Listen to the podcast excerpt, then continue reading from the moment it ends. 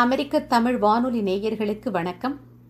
Washington வட்டார பகுதியைச் சேர்ந்த முனைவர் இர பிரபாகரன் அவர்கள் ஒவ்வொரு சனிக்கிழமையன்றும் பசிபிக் நேரப்படி காலை எட்டு மணிக்கு வழங்கி வரும் திருக்குறள் சிந்தனைகள் என்ற தொடர் சொற்பொழிவு நிகழ்ச்சியில் இப்போது கள ஒழுக்கம் எனும் தலைப்பில் உரையாற்ற கேட்கலாம்.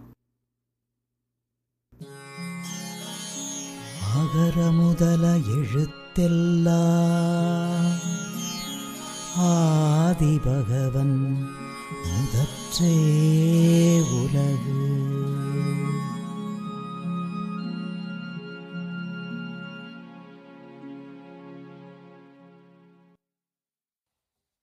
நான் உங்கள் நண்பன் பிரபாகரன் பேசுகிறேன். அமெரிக்க தமிழ் வானொலி நேயர்கள் அனைவருக்கும் என் அன்பார்ந்த வணக்கம்.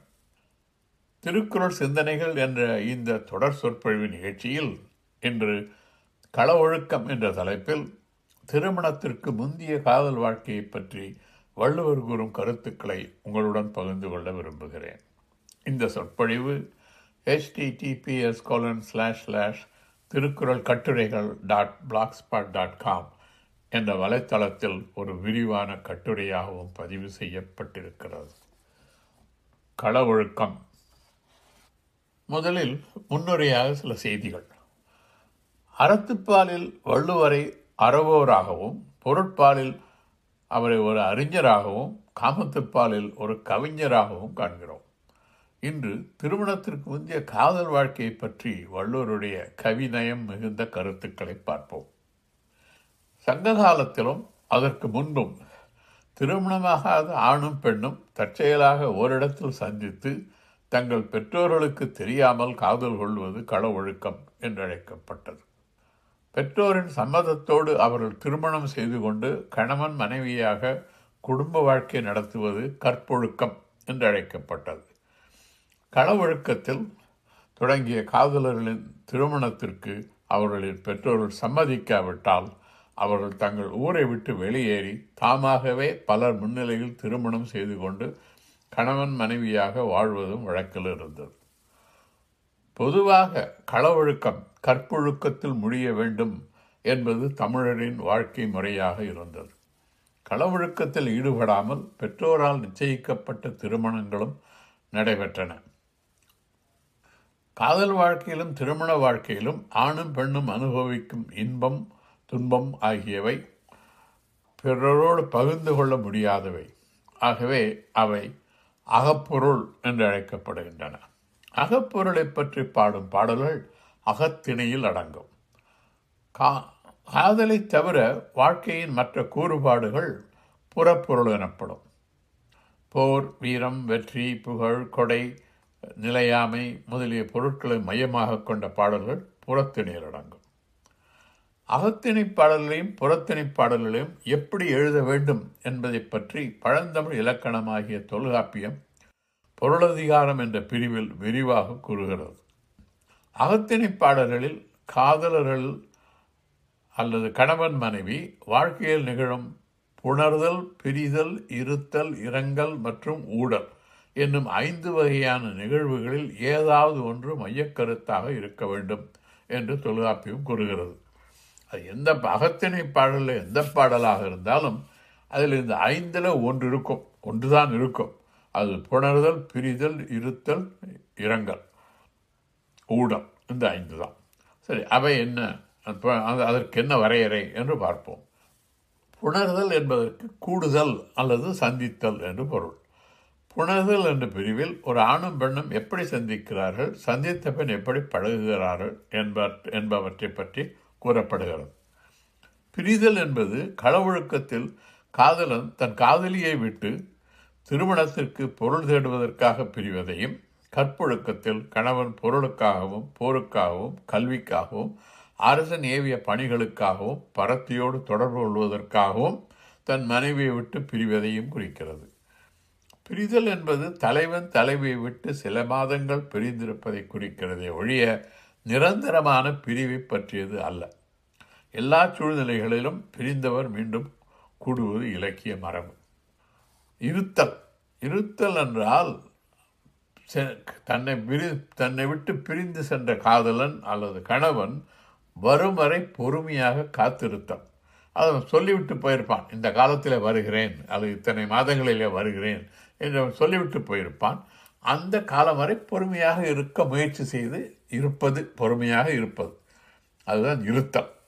இரங்கல் என்பது அவன் குறித்த காலத்திலே வரவில்லையானால் வருத்தம் அதிகமாகி உடல் மெலிந்து உடலுடைய அழகு கட்டு பலவிதமான துன்பங்களுக்கு உள்ளாவது இரங்கல் என்று பொருள். அடுத்தது வந்த பிறகு ஊடல். ஊடல் என்பது கணவன் மீது மனைவி கோபமாக இருப்பதை குறிக்கிறது. சங்க இலக்கியத்தில் பெரும்பாலான பாடல்களில் மனைவியின் ஊடலுக்கு காரணம் பரத்தையர் தொடர்பு. திருக்குறளில் நாம் காணும் கணவனுக்கு பரத்தையர் தொடர்பு இல்லை. இங்கு மனைவி விளையாட்டுக்காக தன் கணவன் மீது கோபித்துக் கொள்கிறாள். திருக்குறளில் காமத்துப்பாலில் புணர்தல், பிரிதல், இருத்தல், இரங்கல் மற்றும் ஊடல் ஆகிய ஐந்து நிகழ்வுகளும் பல அதிகாரங்களில் கூறப்பட்டிருக்கின்றன. களவொழுக்கத்தில் நிகழும் புணர்தல் பற்றிய கருத்துக்களை திருக்குறள் அதிகாரங்கள் நூற்றி ஒன்பது, நூற்றி பத்து, நூற்றி பதினொன்று, நூற்றி பன்னிரெண்டு, நூற்றி பதிமூன்று ஆகிய ஐந்து அதிகாரங்களிலும் காணலாம். இந்த அதிகாரங்களில் உள்ள குறட்பாக்களை தழுவி இந்த கட்டுரை எழுதப்பட்டுள்ளது.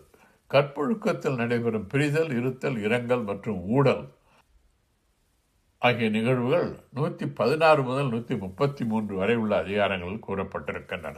இவற்றை கற்பொழுக்கம் என்ற அடுத்த கட்டுரையில் காணலாம் அல்லது அடுத்த சொற்பொழிவில் காணலாம். இந்த சொற்பொழிவில் ஒரு சிறுகதை போல் ஒரு காதலன் காதலி ஆகியோரின் வாழ்க்கையில் நடைபெறும் நிகழ்வுகளை களவியலில் உள்ள எழுபது குறட்பாக்களின் அடிப்படையில் என்னுடைய கற்பனையையும் கலந்து எழுதியிருக்கிறேன். அந்த கட்டுரையில் ஒரு கணவன் மனைவி ஆகியோரின் இல்லற வாழ்க்கையில் நடைபெறும் நிகழ்வுகளை நூற்றி பதினொன்று முதல் நூற்றி முப்பத்தி மூன்று வரை உள்ள அதிகாரங்கள் உள்ள சில குறட்பாக்களின் அடிப்படையில் தொகுத்து மற்றொரு சிறுகதையாக வழங்க உள்ளேன். இந்த அகத்திணை பாடலில் ஒரு மரபு, பேர் சொல்ல மாட்டார்கள், காதலன் காதலி என்று சொல்லுவார்கள். அவனுக்கு ஒரு பேர் கிடையாது, யாருன்னு தெரியாது, கற்பனையான பாடல் தான் எல்லாமே. அது போலவே கணவன் மனைவி என்று சொல்லுவார்கள் அல்லது தலைவன் தலைவி என்று சொல்வது வழக்கம். நாமும் அதே வழக்கத்தை பின்பற்றி நமது கதையை தொடங்குவோம். ஒரு இளைஞன் வேட்டையாடச் செல்கிறான். சென்ற இடத்தில் ஒரு அழகான பெண்ணை பார்க்கிறான். அவளை கண்டவுடன் அவள் மீது காதல் கொள்கிறான். அவளை அடைய வேண்டும் என்று எண்ணுகிறான். பார்த்தவுடனே அவனுக்கு மிக விருப்பம், இந்த பெண்ணை எப்படியாவது அடைய வேண்டும் என்று. அவளுடைய அழகு அவனை வருத்துகிறது. அவளை கவனமாக பார்க்கிறான். அவளை நன்றாக பார்த்தவுடன் அவள் ஒரு தெய்வ பெண்ணோ என்று அவனுக்கு ஒரு ஐயம் எழுகிறது. அவள் நடையை பார்த்தால் ஒரு மயில் அசைவதைப் போல் அவனுக்கு தோன்றுகிறது. அவள் காதில் அணிந்திருக்கும் பெரிய கனத்த காதணிகளை பார்க்கிறான். இப்பொழுது அவள் ஒரு தெய்வ பெண்ணா அல்லது மயிலா அல்லது பெரிய காதணிகளை அணிந்த மானுட பெண்தானா என்று தன் மனத்தில் ஐயம் கொண்டு கலக்கமடைகிறான். அவனை தாக்குவது போல் அவனுக்கு தோன்றுகிறது. அது அவள் வந்து பெரும் படையோடு வந்து, அவள் தெய்வ பெண் ஒரு பெரும் படையோடு வந்து அவனை தாக்குவது போல் அவனுக்கு தோன்றுகிறது. அவளுடைய பார்வையால் அச்சமடைந்த அந்த ஆடவன், இதுவரை கூற்று என்று சொல்லப்படுகின்ற யமனை நான் அறிந்ததில்லை, யமனை பார்த்தது கிடையாது, ஆனால் இன்று யமன் என்பவன் பெண்தன்மையோடு கூடி பெரும் போர் செய்யும் கண்களை உடையவன் என்று அறிந்தேன். இந்த பெண் அவளா, அவளுடைய அழகாலே இவனை வருத்துவதனாலே, ஏன் வருத்துகிறாள் என்றால் அவளை அடைய வேண்டும் என்று மிகுந்த விருப்பமுடையவனாக இருக்கிறான். பார்த்த உடனே அடைய முடியாது, அதனால்தான் வருத்தம். அந்த வருத்தம் எவ்வளோ அதிகமாக இருக்கிறது என்றால் அவனை கொலை செய்கிற மாதிரி இருக்கிறது. ஆகவே சொல்லுகிறான், இந்த பெண்ணை பார்த்தால் அவள்தான் எமனோ என்று தோன்றுகிறது என்று சொல்லுகிறான். அவன் பார்த்த அந்த பெண் மானுட பெண்தான் என்று ஓரளவுக்கு மனதில் தெளிவடைகிறான். ஆனால் அந்த பெண்ணின் கண்கள் தம்மை காண்பவர்களை கொல்லும் தோற்றத்தோடு இருப்பது அவளுடைய பெண் தன்மைக்கு முற்றிலும் மாறுபட்டதாக இருக்கிறது என்று வியப்படைகிறான். அவள் ஒன்று அவளுடைய கண் பார்வையினாலே இவனை கொலை செய்ய முடியாது, இருந்தாலும் அவளுடைய பார்வையை கண்டால் இவனுக்கு இவனுக்கு விருப்பம் அதிகமாகிறது. ஆகவே அது கொலை செய்கின்ற கண் போல் தோன்றுகிறது இவனுக்கு. அவள் அவளுடைய கண்களை பற்றி நினைவு வந்தால் அவனுக்கு மீண்டும் ஒரு ஐயம் எழுகிறது. இந்த மெல்லியலாளின் கண்கள் என்னை பார்த்தால் அவை ஒரு பெண்ணின் கண்கள் தான் என்று தோன்றினாலும் அந்த பார்வை என்னை வருத்துவதால் அவை ஒரு கால் கூற்றுவனின் கண்களோ அல்லது அந்த பார்வையில் உள்ள மகிழ்ச்சியை பார்த்தால் அவை ஒரு மானின் கண்களோ என்று நினைக்கிறேன். அவள் பார்வையில் இந்த மூன்று தன்மைகள் எனக்கு தோன்றுகின்றனவே என்று தனக்குத்தானே கூறிக்கொள்கிறாள். பார்த்தா ஒரு பக்கம் பார்த்தா மயிலை போல் இருக்கிறது அவள் அவள் நடை நடை அவளுடைய கண்களை பார்த்தால் மயிலை போல ஒரு மானை போன்ற ஒரு மகிழ்ச்சி இருக்கிறது. மற்றொரு மற்றொரு சமயம் பார்த்தால் கூற்றுவன் யமனை போன்ற ஒரு ஒரு அச்சம் தோன்றுகிறது இவனுக்கு. அதனால் என் மானிட பெண் தானா மீண்டும் மீண்டும் ஒரு அச்சம் எழுகிறது. அவன் அவனுடைய வளைந்த புருவங்களை பார்க்கிறான். அவை கூர்மையான அம்பை எய்வதற்கு வளைக்கப்பட்ட வில்லை போல் அவன் மீது அவனுடைய கூர்மையான பார்வையை செலுத்துவதற்காக வளைந்திருப்பது போல் அவனுக்கு தோன்றுகிறது. இதெல்லாம் அவனுடைய கற்பனை. அவருடைய புருவங்கள் வளைந்திருக்கிறது. அந்த வளைந்த புருவத்தை பார்த்த உடனே இவன் என்ன நினைக்கிறான்? ஒரு வில்லை வளைப்பது எதற்காக? அம்பை எய்வதற்காக வில்லை வளைப்பார்கள். அதேபோல் அந்த வளைந்த புருவம் வளை அந்த புருவம் வளைந்திருப்பதை பார்த்த உடனே அவளுடைய பார்வையினா பார்வை என்னை நோக்கி வரப்போகிறது. அந்த பார்வையை கண்டால் இவனுக்கு அச்சம். அச்சம் என்பது மீண்டும் மீண்டும் அவளை அடைய வேண்டும் என்ற விருப்பம், அதை அடைய முடியாதோ என்ற ஒரு அச்சம்தான். அந்த பார்வையினால் எனக்கு அச்சம் வருகிறது என்று எண்ணுகிறான். இதுவரை அவளுடைய கண்களில் மட்டுமே கவனம் செலுத்திய அந்த இளைஞன் அந்த இளம் பெண்ணின் மார்போகங்களை மறைத்திருக்கும் ஆடையை பார்க்கிறான். அது அவனுக்கு ஒரு மத யானைக்கு அணியப்பட்டிருக்கும் முகத்திரையைப் போல் தோன்றுகிறது. அவளுடைய உறுப்பு நலன்கள் அவனை வருத்துவதால் அவன் என்னுடைய வலிமையை பற்றி பிறர் வாயிலாக கேட்டறிந்ததால் என்னுடன் போர்க்களத்துக்கு வந்து போர் செய்வதற்கு என்னுடைய பகைவர்கள் அஞ்சுகிறார்கள். என்னுடைய அத்தகைய பெரு வலிமை இப்பொழுது இப்பெண்ணின் ஒளி பொருந்திய சிறு நெற்றியின் அழகிற்கு முன் அழிந்து விட்டதே என்று எண்ணி திகைக்கிறான். அது இவனை கண்டால் பகைவர்களாக நடுங்குவார்கள். ஆனால் அப்படிப்பட்ட வலிமை உடையவன் இவன். ஆனால் இவன் இவன் இவன் இப்பொழுது நடுங்குகிறான் அவளை பார்த்து. பெண்மானை போன்ற இந்த பெண்ணுக்கு செயற்கையாக செய்யப்பட்ட அணிகலன்கள் தேவையா என்று சிந்திக்கிறான். அந்த பெண்ணை பார்த்து தான் இவ்வளவு மகிழ்ச்சி அடைவதை நினைத்து பார்க்கிறான். உண்பவர்களுக்குத்தான் மது மகிழ்ச்சியை தரும் தன்மை உடையதை தவிர காமத்தை போல் கண்டவுடன் மகிழ்ச்சி தராது என்று காமத்தின் தன்மையை நினைந்து வியக்கிறான். கள்ள குடித்தால்தான் அதனுடைய போதை. ஆனால் இந்த கண்ட இந்த பெண்ணை பார்த்தவுடனே இவனுக்கு அவள் அவள் மீது ஒரு விருப்பம். சரி, அடுத்தது குறிப்பறிதல். அது முத நாள் அந்த பெண்ணை சந்தித்த இடத்திற்கு சென்றால் அவளை மீண்டும் சந்திக்கலாம் என்று எதிர்பார்த்து அதே இடத்திற்கு அந்த இளைஞன் செல்கிறான். அவன் எதிர்பார்த்தபடியே அவளும் அங்கே வருகிறாள். அவளோடு அவள் தோழியும் வருகிறாள். அவன் அவளுடைய உள்ளத்தில் உள்ள குறிப்பை அறிந்து கொள்ள அவளுடையவனாக இருக்கிறான். இவன் அவளை விரும்புகிறான், காதலிக்கிறான். அவளை அவள் அதுபோல் இவனை காதலிக்கிறாளா என்று அவனுக்கு ஒரு சந்தேகம். அது அதை உறுதிப்படுத்திக் கொள்ள விரும்புகிறான்.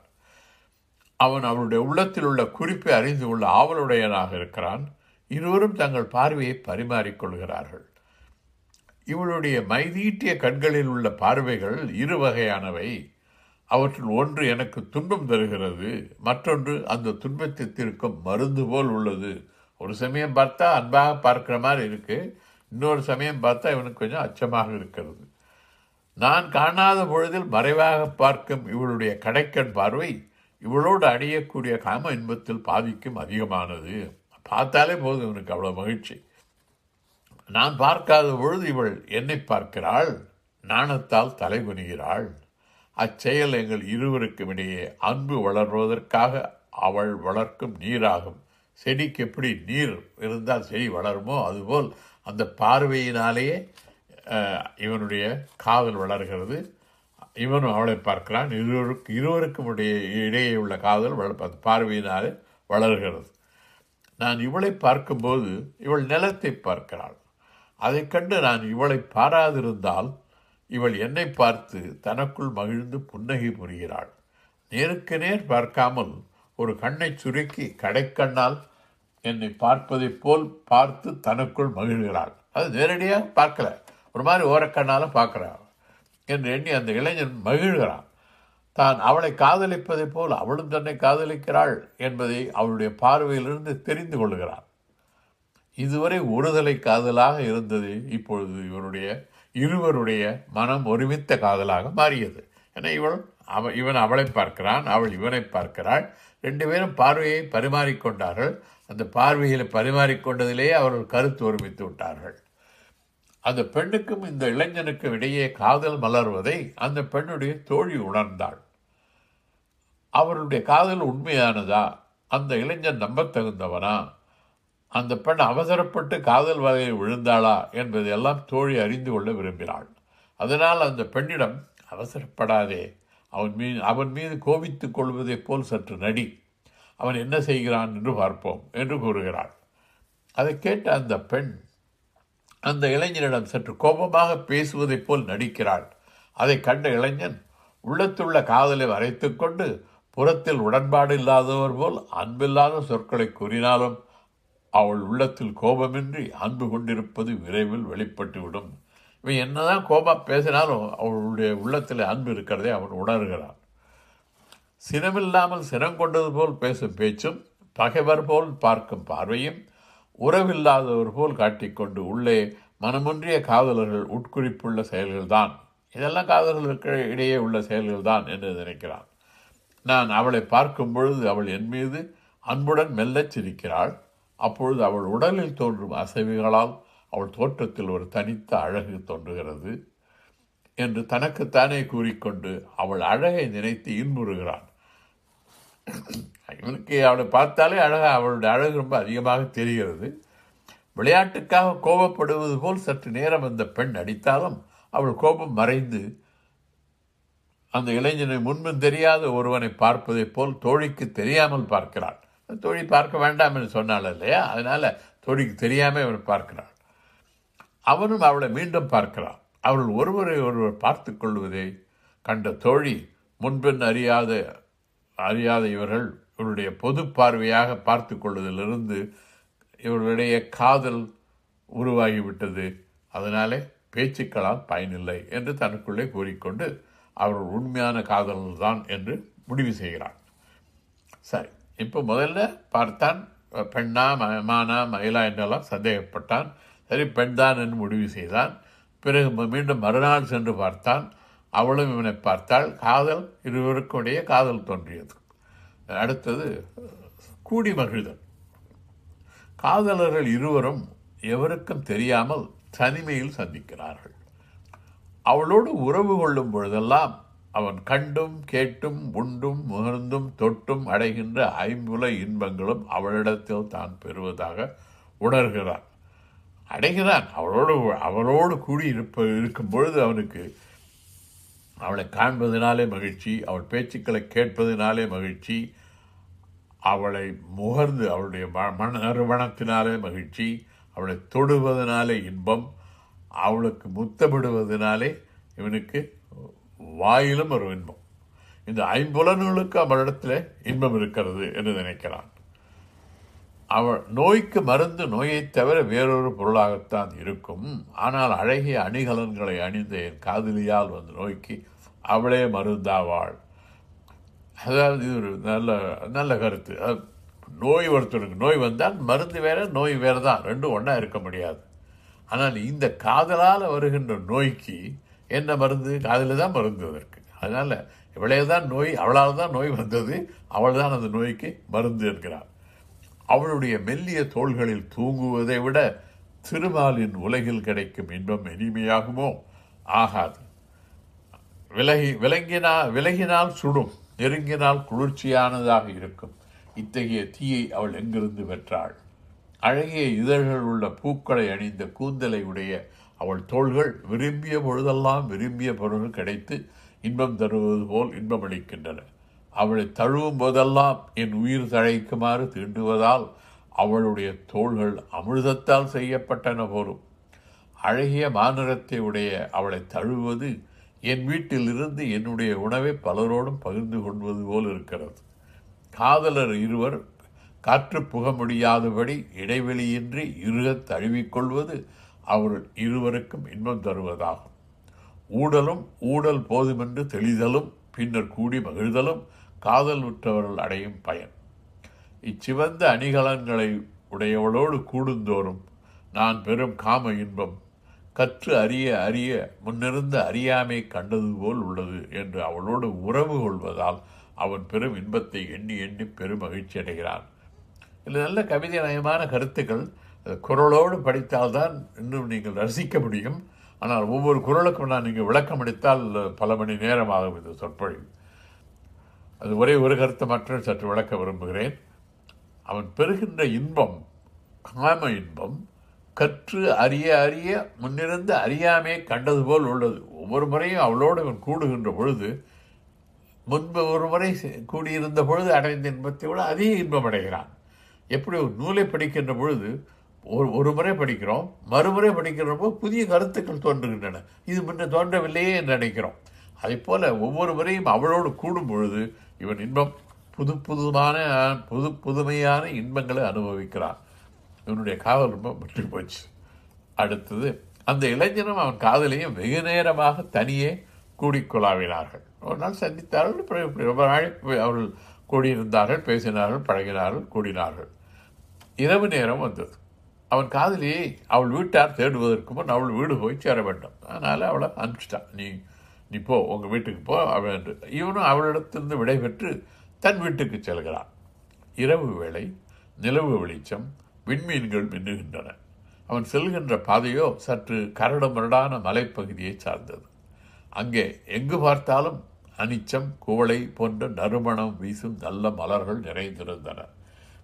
தன் காதலியை தன் காதலியின் மேனியின் மென்மை, மலரை ஒத்த கண்கள், அவள் சிற்றிடை, அழகிய முகம், அவளிடத்தில் உள்ள இயற்கையான மனம், இவற்றையெல்லாம் அவனால் மறக்கவே முடியவில்லை. ஆகவே அவன் பலவிதமாக அவள் நலன்களை எல்லாம் நினைத்து நினைத்து கற்பனை செய்து மகிழ்கிறான். இப்போ அவள் போய்விட்டாள், அந்த இடத்திலிருந்து இவனும் போய்விட்டான். இவன் தான் வீடு நோக்கி செல்கிறான்.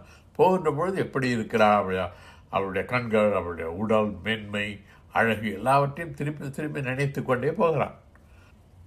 காதலன் காதலியை புகழ்தான். அவன் தானாக தான் பேசிக்கிறான், யாரிடத்திலும் போய் சொல்லவில்லை.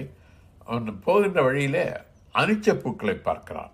அவற்றை பார்த்து அந்த அனிச்ச பூவை பார்த்து சொல்லுகிறான், அனிச்சமே நீ வாழ்க, நீ மெல்லிய தன்மையுடைய பூ, ஆயினும் நான் மிகவும் விரும் நான் மிகவும் விரும்பும் என் காதலி உன்னை விட மென்மையானவள் என்று இருமாப்புடன் கூறுகிறான். அன்று மாலை அவன் காதலி அனிச்ச பூக்களை காம்புகளை களையாமல் தன் தலையில் அணிந்திருந்தது அவன் நினைவிற்கு வந்தது. அந்த காம்புகளின் சுமையை அவள் சிற்றிடை தாங்கிக் கொள்ள முடியாமல் முடிந்து விடுமோ என்று எண்ணி வருந்துகிறான். அவள் மேனியின் மென்மை மீண்டும் அவனுக்கு நினைவுக்கு வருகிறது. தான் செல்கின்ற பாதையைப் போல் அவள் செல்கின்ற பாதையும் கரடு முரடாக இருக்குமோ என்று எண்ணி பார்க்கிறான். என் காதலி போன்ற மென்மையான பெண்களும் மெல்லிய பாதங்களுக்கு அனிச்ச பூக்களும் அன்னப்பறவையின் இறகுகளும் கூட நெருஞ்சி முட்கள் போல் துன்பம் தருமே என்று எண்ணி அவள் எப்படி வீடு போய் சேருவாள் என்று வருத்தப்படுகிறான். இந்த அனிச்ச பூவை அவள் அணிந்திருந்தாள் தலையிலே, அந்த அனிச்ச பூவில் காம்புகளை களையாமல் அப்படியே அணிந்து கொண்டாளாம். அதனால் அந்த அனிச்ச பூக்களே மென்மையான பூ தான். அந்த பூக்கள் காம்புகளை களையாமல் அணிந்து கொண்டதுனாலே அதனுடைய சுமை அவளுடைய உடல், அவளுடைய இடை தாங்காமல் எங்கே இடை முறிந்து விடுமோ என்று அச்சப்படுகிறான். காதலில் இருப்பவர்களுக்கு கொஞ்சம் கற்பனை ஜாஸ்தியாகத்தான் இருக்கும் எப்பொழுதுமே.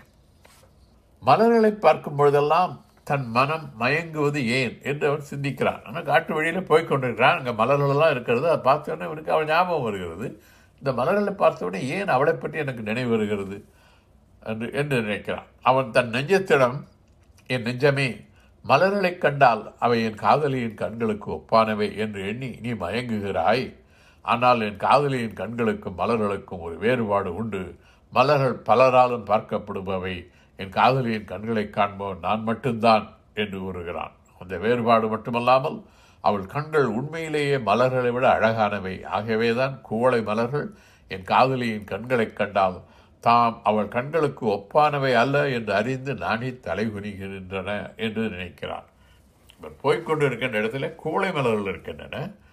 அந்த குவளை குவளை மலர்கள் குவிந்து குனிந்து இருக்கிறது, நேராக இல்லாமல் குனிந்து. அதை பார்த்த வேண்டும் எனக்கு என்ன கற்பனை என்ன தோன்றுகிறது என்றால், பொதுவாக பெண்களுடைய கண்களுக்கு குவளை மலர்களை ஒப்பாக ஒப்புமையாக சொல்லுவார்கள்.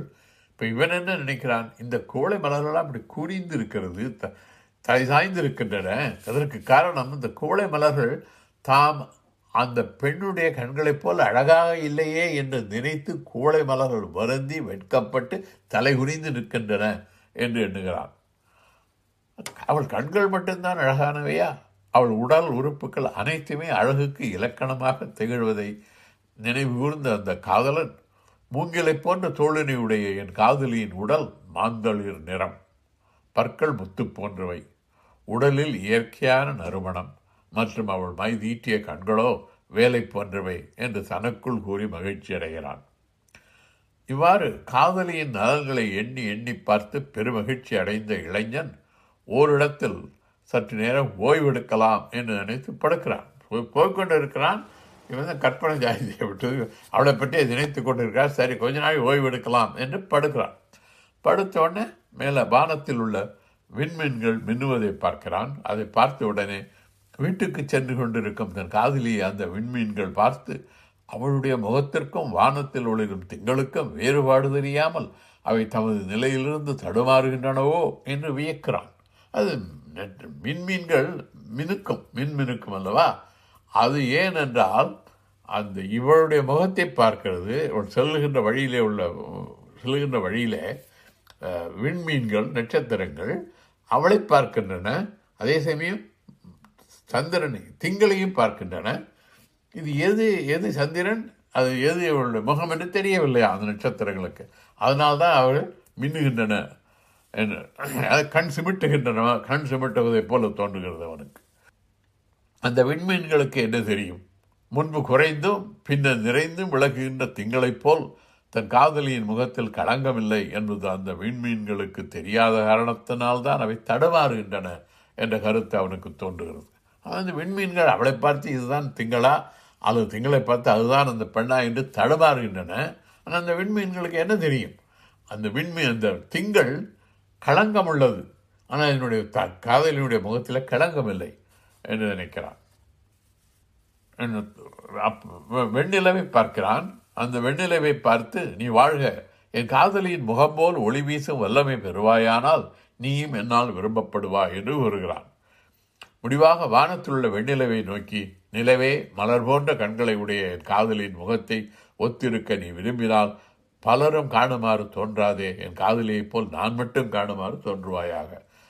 அந்த திங்களை பார்த்து சொல்லுகிறான், நான் உன்னை விரும்ப வேண்டும் என்றால் எப்படி என் காதலி எனக்கு மட்டும் சொந்தம், எனக்கு நான் மட்டும்தான் அவளை பார்க்க பார்க்க முடியுமே, அது போல அதே போல நீ எனக்கு மட்டுமே தோன்ற வேண்டும், மற்றவர்கள் கண்களுக்கு புலப்படக்கூடாது என்கிறான். சரி, காதலின் பார்வையில் காதலின் சிறப்பு. இப்போ காதல் காதல் ஆரம்பித்து விட்டது. அந்த காதலுடைய சிறப்பு எப்படின்னு இவன் எண்ணி பார்க்கிறான். தலைவன் தன் காதலியோடு அடைந்த இன்பத்தை எண்ணி பார்க்கிறான். அவளோடு அவன் கூடியிருந்த பொழுது நிகழ்ந்தவை அனைத்தும் அவன் மனத்திரையில் காண்கிறான். ஒரு வீடியோ பிளேபேக் மாதிரி அவனுக்கு எல்லாம் தோன்றுகிறது. குறிப்பாக அவளை முத்தமிட்ட காட்சியும் அதனால் அவன் பெற்ற இன்பமும் அவனால் மறக்க முடியாத ஒன்றாக அமைந்து விட்டதை உணர்கிறான். அந்த மென்மொழியாளின் வெண்மையான பற்களில் ஊறிய பாலோடு தேன் கலந்தாற் போல் இருந்தது. அந்த மென்மொழியாளின் வெண்மையான பற்களில் ஊறிய நீர் பாலோடு தேன் கலந்தாற் போல் இருந்தது. இதுதான் முன்ன சொல்லப்போ வாய்க்கும் இன்பம் என்று சொன்னானே, அது இதுதான் என்று எண்ணி எண்ணி இன்புறுகிறான். தன் காதலியின் உருவத்தை தன் கண்களில் நிரந்தரமாக நிறுத்தி கொள்ள வேண்டும் என்று அவனுக்கு தோன்றுகிறது. ஆனால் அவ்வாறு செய்வதற்கு தன் கண்ணின் கருமணியின் நடுவே உள்ள மற்ற உருவங்கள் தடையாக இருப்பதாக எண்ணி, என் கண்ணின் கருமணியில் தங்கியிருக்கும் பாவையே, நீ அங்கிருந்து வெளி போய்விடு, ஏனெனில் நான் விரும்பும் அழகிய நெற்றியை உடையவளை நான் என் கண்களில் வைத்துக் கொள்வதற்கு நீ இருக்கும் இடம் தேவை என்று கூறுகிறான். கண்ணில் அந்த கண்மணி இருக்கிறது. நீ கண்மணியை சொல்ல நீ வெளியே போ, நான் என்னுடைய காதலை இங்கே வைத்துக்கொள்ள வேண்டும் என்று கூறுகிறான். அவளை தன் கண்களில் வைத்துக்கொண்டால் அவளை அடிக்கடி நினைவு கொள்ளலாம் என்று எண்ணுகிறான். ஆனால் அவளை மறந்தால்தானே நினைக்க முடியும். நான் ஒரு வினாடி கூட அவளை மறப்பதில்லையே, பின் எப்படி அவளை நினைக்க முடியும் என்று தனக்குத்தானே கூறிக்கொள்கிறான். அவன் காதல் சாதாரணமானது அன்று. ஆமாம், தெரியுதான், சொல்லத்திலேருந்து தெரிகிறது நமக்கு. அது மிகவும் உண்மையான காதல். அவள் மீது அவனுக்குள்ள காதல் வெறும் காம உணர்ச்சி அன்று. அது அன்பின் அடிப்படையில் தோன்றி வளர்ந்த காதல். ஆய்ந்தெடுத்த அணிகலன்களை அணிந்து அவன் காதலி அவனோடு இருக்கும் பொழுது அவன் வாழ்வது போலவும் அவள் அவனை விட்டு நீங்கும்போது உடலிலிருந்து உயிர் நீங்குவது போலவும் அவனுக்கு தோன்றுகிறது. அவள் இல்லாமல் அவனால் வாழ முடியாது என்ற அளவுக்கு அவளுடைய காதல் வலிவடைந்து விட்டது. தன் காதலிக்கும் தனக்கும் இடையே உள்ள காதல் உடம்புக்கும் உயிருக்கும் உள்ள தொடர்பை போன்றது என்றவன் முடிவு செய்கிறான். உடலும் உயிரும் ஒன்றாக இருந்தால்தான் பயன். உயிர் தனி உயிர் தனித்து இயங்க முடியாது, உடல் உயிர் இல்லாமல் இயங்க முடியாது. அதனால் அவளோடைய காதல் எப்படிப்பட்டது என்றால் உடலும் உயிரும் ஒன்று கூடி இருப்பதை போன்றது. அவள் நீங்கிவிட்டால் உயிர் போன மாதிரி இவனுக்கு. இதெல்லாம் இவனுடைய கற்பனை. அவள் எப்படி நினைக்கிறாள்? காதலியின் பார்வையில் காதலின் சிறப்பு என்ன? தலைவியும் தலைவனைப் போலவே காதல் மிகுந்தவளாய் அவர்களுக்கிடையே உள்ள காதலின் சிறப்பை எண்ணி எண்ணி பெருமைப்படுகிறாள். காதலன் அவள் கண்களிலிருந்து வெளியே போகாமல் இருப்பதாகவும் அவள் கண்களை இமைத்தால் கூட அவன் துன்பமடைவான், அதனால் அவன் துன்பம் அடையாமல் இருப்பதற்காக அவள் கண்களை இமைக்காமலே இருக்கிறாள். அவன் எங்கே கண்களை இமைத்தால் மறைந்து விடுவானோ என்ற அச்சத்தினால் அவள் கண்களை மூடிக்கொள்வதில்லை. மை எழுதும் பொழுது பெண்கள் கண்ணுக்கு மை எழுதும்போது கூட அவள் கண்ணை மூடிக்கொள்வதில்லை. ஏன்னா கண்ணை மூடிக்கொண்டால் அவன் மறைந்து விடுவானோ என்று அஞ்சுகிறாள். கண்களை இமைத்தால் அங்கிருக்கும் காதலன் மறைந்து விடுவான் என்று அஞ்சி அவள் கண்களை இமைக்காமல் இருப்பதை பார்த்த ஊர் மக்கள் அவள் காதலனுக்கு அவள் மீது அன்பில்லாத காரணத்தினால் அவள் தூங்காமல் கண்விழித்தே இருக்கிறாள் என்று கதை கட்டுகிறார்கள். இவள் வந்து கண்ணை சிமிட்டாமல் இருக்கிறாள். ஏனென்றால் கண்ணை சிமிட்டினால் கண்ணுக்குள்ளே இருக்கிற காதலன் எங்கே மறைந்து விடுவானோ என்று கண்ணை சிமிட்டாமல் இருக்கிறாளாம். ஆனால் அதை பார்த்த ஊர் மக்கள் இவள் கண்ணை முழித்து கொண்டே இருக்கிறாள், இவளுக்கு தூக்கம் வரல, தூங்க முடியவில்லை. தூங்காமல் இருப்பது காரணம் இவளுடைய கா இவளுடைய காதலன் இவளை விரும்பாமல் இருக்கிறான். ஏதோ அவங்க ரெண்டு பேருக்குள்ளே ஏதோ ஏதோ தகராறு என்று ஊர் மக்கள் பேச ஆரம்பிக்கிறார்கள். சரி, இப்போ ரெண்டு பேருக்கும் சந்திக்க முடியவில்லை. முதல்ல சந்தித்தார்கள், பழகினார்கள், கூடினார்கள், இன்பம் அனுபவித்தார்கள். இப்போ ஏதோ சூழ்நிலையின் காரணமாக சந்திக்க முடியவில்லை. பொதுவாக அந்த சூழ்நிலை எப்படி இருக்கும் என்றால் இவள் இவள் இவள் காதலிக்கிறாள் என்று எப்படியாவது மா தன்னுடைய அவளுடைய தாய்க்கு தெரிய வரும். தாய், நீ வீட்டில் ஏறி எங்கேயும் வெளியே போக வேண்டாம்னு சொல்லுவாள். அதுபோன்ற சூழ்நிலைகளில் இவனை அவளை இவனால் சந்திக்க முடியாது. அந்த சந்திக்க முடியாத நிலையில் இவன் வருத்தம் அதிகமாகும். அந்த இளைஞன் தன் காதலை கண்டு அவளோடு கூடி இன்பம் அனுபவித்த பிறகு அவள் நினைவாகவே இருப்பதையும் அவளை திருமணம் செய்து கொள்வதற்கு தெளிவான வழி தெரியாமல் குழப்பத்தில் இருப்பதையும் எண்ணி வருந்துகிறான். அவளை விரும்புகிறான், ஆனால் எப்படி திருமணம் செய்து கொள்வது, யாரை அனுப்பி அவளை பற்றி கே வீட்டுக்கு போய் பெண் கேட்க வேண்டுமோ, இதெல்லாம் பல பல விதமான சிந்தனைகள் அவன் மனதிலே ஓடிக்கொண்டிருக்கின்றன. காமத்தை அனுபவித்த பின்னர் அது கிடைக்க பெறாமல் வருந்துபவர்களுக்கு மடலேறுவதை தவிர வேறு வழி இல்லை என்று முடிவுக்கு வருகிறான். மடலேறுதல் என்பது ஒரு வழக்கம் அந்த காலத்தில். அதாவது மடலேறுதல் என்றால் காதலன் காதலியை காண முடியாத நேரத்திலோ அல்லது அவனுக்கு அவளை திருமணம் செய்து வைக்க மாட்டேன் என்று பெற்றோர்கள் சொல்லிவிட்டாலோ இவன் என்ன செய்வான்? தன்னுடைய உடம்பிலே சாம்பலை பூசிக்கொண்டு தலையில் ஒரு எருக்கம்புவாலான மாலையை அணிந்து கொண்டு காதலியின் உருவம் வரைந்த படத்தில் அவள் பெயரை எழுதி கொண்டு அப்படத்தை கையிலேந்தி பனங்கருக்கால் செய்யப்பட்ட குதிரை போன்ற உருவத்தின் மீறி அமர்ந்து கொண்டு அவனை ஊர் சிறுவர்கள் தெருவ ஊர்வலமாக தெரு தெருவாக இழுத்து செல்வது மடலேறுதல்.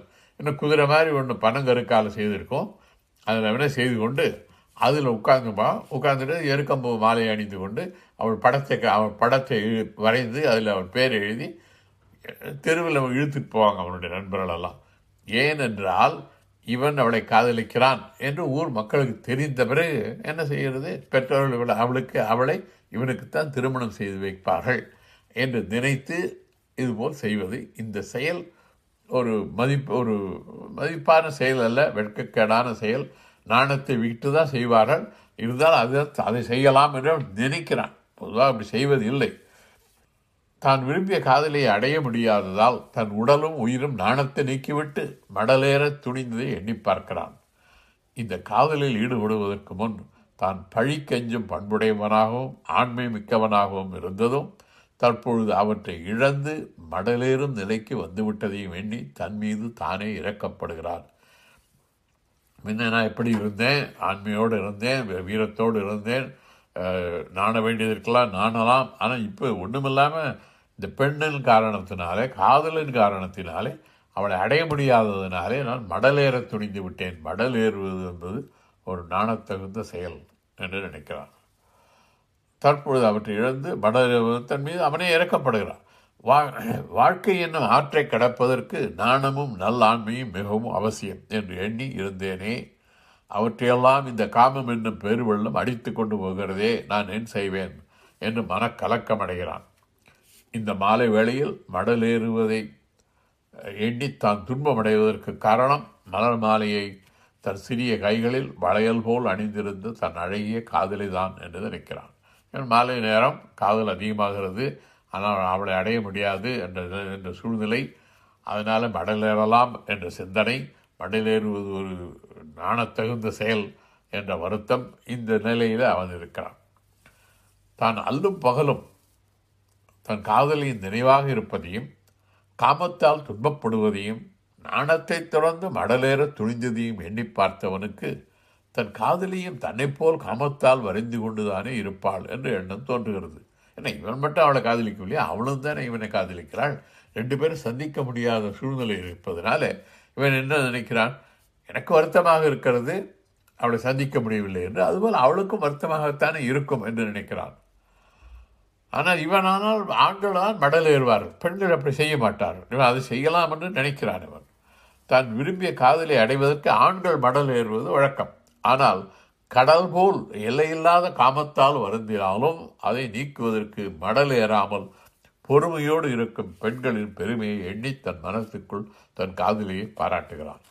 எவ்வளவுதான் விருப்பம் அவன் இவன் மீது விருப்பம் இருந்தாலும் காதல் இருந்தாலும் இப்போ பெண்கள் மடல் ஏறுவதில்லை, அது பெருமைக்குரியது. அதுதான் நினைத்து அவளை பாராட்டுகிறான். இவ்வாறு அந்த இளைஞன் ஆற்றாது அலர்பட்டு கொண்டிருக்கும் வேளையில் அவன் காதலியும் அவனை நினைத்து வாடுகிறாள். தன் காதல் இப்படி பலரும் அறியும் நிலைக்கு வந்துவிட்டதே என்று அவள் வருந்துகிறாள். இப்போது அவளுடைய காதல் ஊரறிய வந்து விட்டது, பலருக்கும் தெரிஞ்சு போச்சு. இவங்க ரெண்டு பேரும் சந்திக்கிறது பழகிறதெல்லாம். தன் காதல் மீது கோபம் கொள்ளுகிறாள். அவள் நான் மனத்தை அடக்கி கொள்ள முடியாதவள், இரக்கத்துக்கு உரியவள் என்று கூட கருணை காட்டாமல் என் காதல் பலரறிய அம்பலமாகிவிட்டதே என்று எண்ணுகிறாள். அவளுக்கு என்ன செய்வது தெரியல. அதனால் அவள் இந்த அவள் காதல் மீது கோபம் கொள்ளுகிறாள். இந்த காதல் இப்படி பலருக்கும் தெரிய வந்து விட்டதே என்று. இந்த காம உணர்வு மிகவும் பொல்லாதது. என் காதல் தன்னை இவ்வூரார் எவரும் அறிந்தலர் என்று கருதி அவர்களுக்கு தன்னை அறிவித்து கொள்ள வேண்டும் என்று நாற்சந்தி கூடும் தெருவிற்கு வந்து மயங்கி சொல்லுகிறது என்று நினைத்து வேதனைப்படுகிறாள்.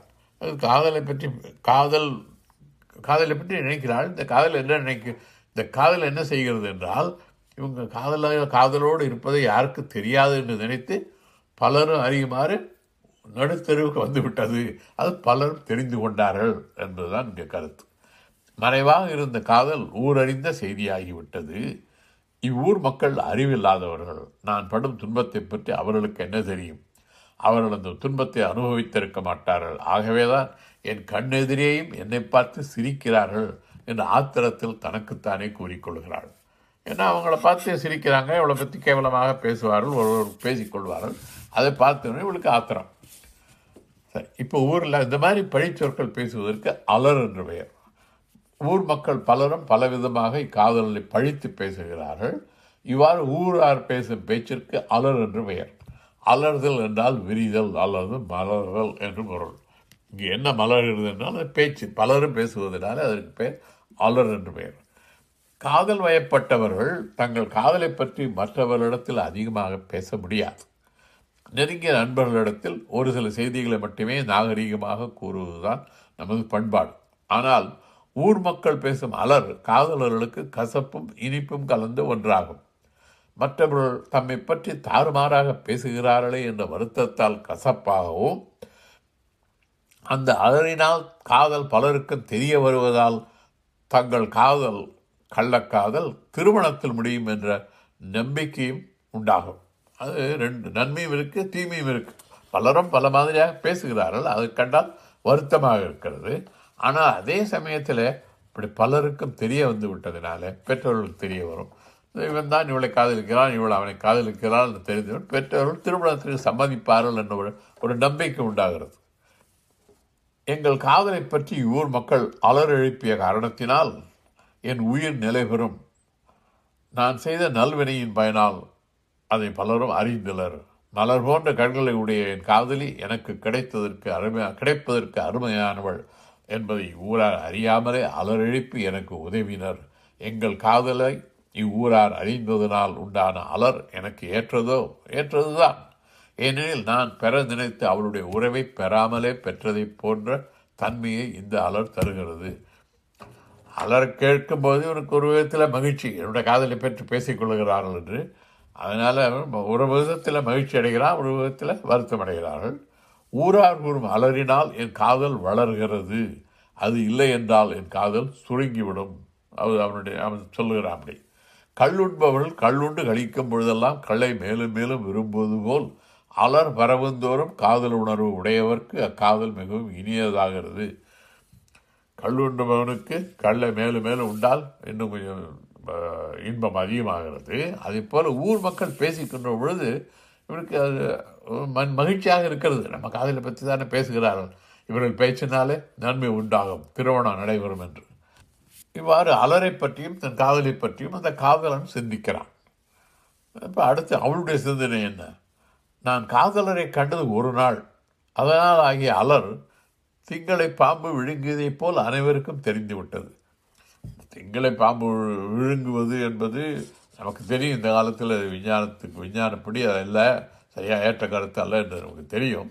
அந்த காலத்தில் ஒரு நம்பிக்கை, அந்த கிரகணம் ஏற்படுகின்ற பொழுது திங்களை பாம்பு விழுங்குவதாக. அப்போ திங்களை பாம்பு விழுங்கினால் அது ரகசியமாக நடைபெறுகின்றது அல்ல, எல்லாருக்கும் தெரியும், உலகமெல்லாம் தெரியும். அதே போல் இவருடைய காதல் பலரும் அறியுமாறு தோன்றிவிட்டது. என்னுடைய காம நோகிய நோயாகிய பயிர், காமம் என்றால் காதல் தான் இங்கே காமம் என்று சொல்லப்படுகிறது. தமிழில் காமம் என்றால் சங்க காலத்தில் விருப்பம் என்றுதான் பொருள். ஆங்கிலத்தில் காமம் என்றால் லஸ்ட் என்று நினைக்கிறோம், அந்த பொருள் அல்ல. என்னுடைய காம நோயாகிய பயிர் இவ்வூர் மக்கள் கூறும் அலரை எருவாகவும் அது கேட்டு என் அன்னை அன்னை கூறும் சொற்களை நீராகவும் கொண்டு வளர்கிறது. இந்த ஊர் மக்கள் தான் அலர் பேசுகிறார்கள். அதை பற்றி இவர்கள் என்ன நினைக்கிறாள் என்றால், ஊர் மக்கள் அலர் பேசட்டும், அது வந்து இந்த காதல் என்னும் பயிருக்கு எரு போல. அதை கேட்டு அன்னை அன்னை அன்னை கோபமாக திட்டுவார்கள் விட அல்லது அதை பற்றி அன்னை வருத்தப்படுகிறாள், அன்னை பேசுகிறாள். தாய் இப்படியெல்லாம் பேசுவது இவளை திட்டுவதோ இவளுக்கு அது நீர் போல், அந்த காதலுக்கு நீர் போல் வளர்கிறது காதல். அதனால் ஊர் மக்கள் இவளை இவர்களை பழித்து பேசினாலும் இவருடைய காதல் வளர்கிறது என்று அவர்கள் நம்புகிறார்கள். ஊரார் கூறுகின்ற அலரால் எங்கள் காதலை அழித்து விடுவோம் என்று அவர்கள் கருதினால் அது நெருப்பை நெய்யால் அணைத்து விடலாம் என்பதை போன்றது. நெருப்பை நெய்யால் அணைக்க முடியாது, அது மேலும் மேலும் வளரும். அதே போல ஊர் மக்கள் இவர்களை பற்றி பழித்து பேசினால் அந்த காதல் மேலும் மேலும் வளரும். அவர் சொல்கிறார் மீண்டும், அவள் நான் உன்னை விட்டு பிரியேன், அஞ்சுவதை விடு என்று என் காதலர் சொன்னார். காதலிக்கும் பொழுது சந்தித்த பொழுது அவன் சொன்னான், நான் உன்னை விட்டு பிரிய மாட்டேன், நீ அஞ்சாதே என்று. ஆனால் இன்றோ பலரும் காணும்படி அவர் என்னை விட்டு நீங்கிய பின் நான் இவ்வூரார் கூறும் அவருக்காக நாணுதல் தகுமோ? அவர் சொல்லிட்டார், அவன் அவன் சொன்னான் உன்னை விட்டு பிரிய மாட்டேன், நீ அஞ்சாதே. ஆனால் அவள் மகிழ்ச்சியாக இருக்கிறார், இந்த அலறினாலே நமக்கு திருமணம் நடைபெறும் என்று. நான் விரும்புகின்ற அலரை இவ்வூரார் கூறுகின்றனர். ஆகவே என் காதலர் நான் வேண்டுவதற்கு இணங்குவார். இந்த அலர் பேச ஆரம்பித்து விட்டார்கள். இவள் விரும்புவ இவள் விரும்பும் வகையிலே நினைத்தது நடக்கும்.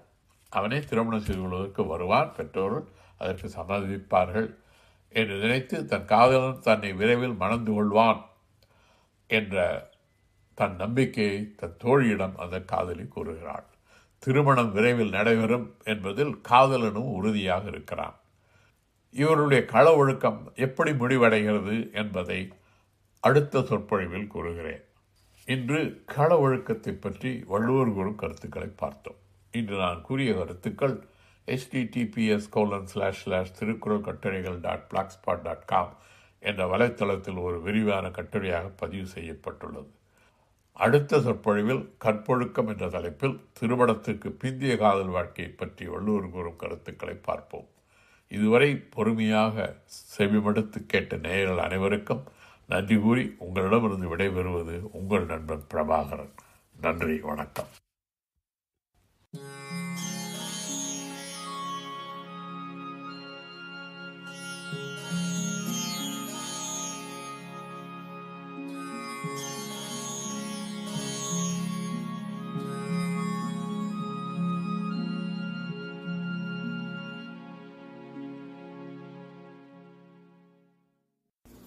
இதுவரை வாஷிங்டன் வட்டார பகுதியைச் சேர்ந்த முனைவர் இர பிரபாகரன் அவர்கள் கள ஒழுக்கம் என்ற தலைப்பில் தம் திருக்குறள் சிந்தனைகளை வழங்கியதை கேட்டீர்கள்.